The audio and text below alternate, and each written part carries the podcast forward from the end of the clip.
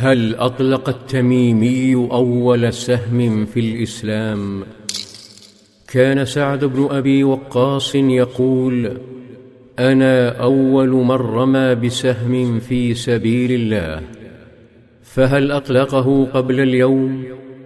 أم لم يعلم بما حدث في سرية نخلة بعد انفصاله عنها؟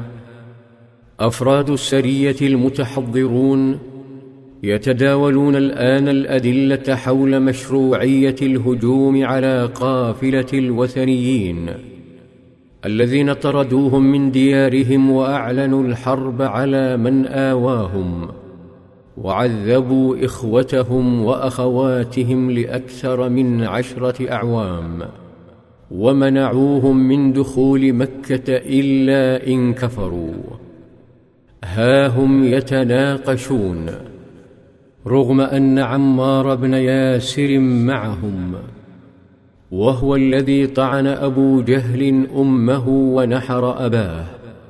ومما زاد في تعقيد الأمر أن اليوم هو الثلاثون من جماد الآخرة وربما يكون الشهر غير مكتمل فيكونون في أول يوم من شهر رجب.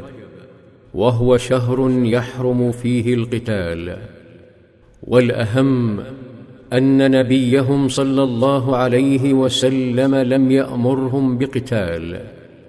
وبعد نقاش اعترضوا القافلة التي ليس فيها سوى أربعة رجال.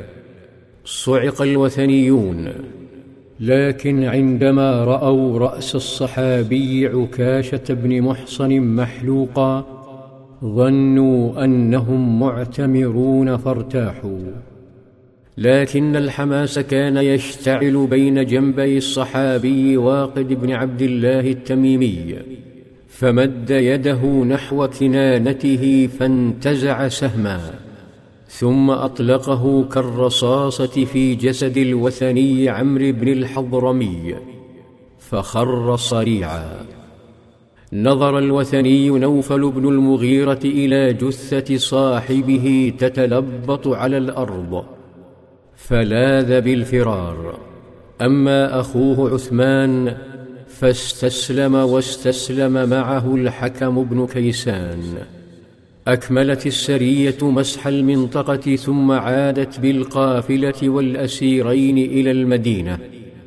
ولما وصلت فرح يهود بقرب نشوب حرب بين محمد وحليفتهم قريش فقالوا يتفاءلون الحضرمي حضرت الحرب وواقد وقدت الحرب. أما النبي صلى الله عليه وسلم فأقبل على الأسيرين وكأنه في مكة. أقبل على عثمان بن المغيرة فدعاه إلى التوحيد فأبى فأبقاه في الأسر يطعمونه الطعام المحبب إليهم. ثم التفت إلى الحكم بن كيسان فكلمه ودعاه فاكتشف الحكم نبيا لم يتغير سلوكه الراقي رغم أنه أصبح زعيما.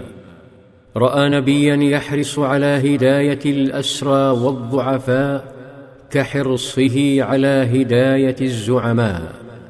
أدرك أنه أمام نبي يحب للناس ما يحب لنفسه فأسلم وبقي في المدينة. ثم جرى الحديث عن مشروعية الهجوم على القافلة.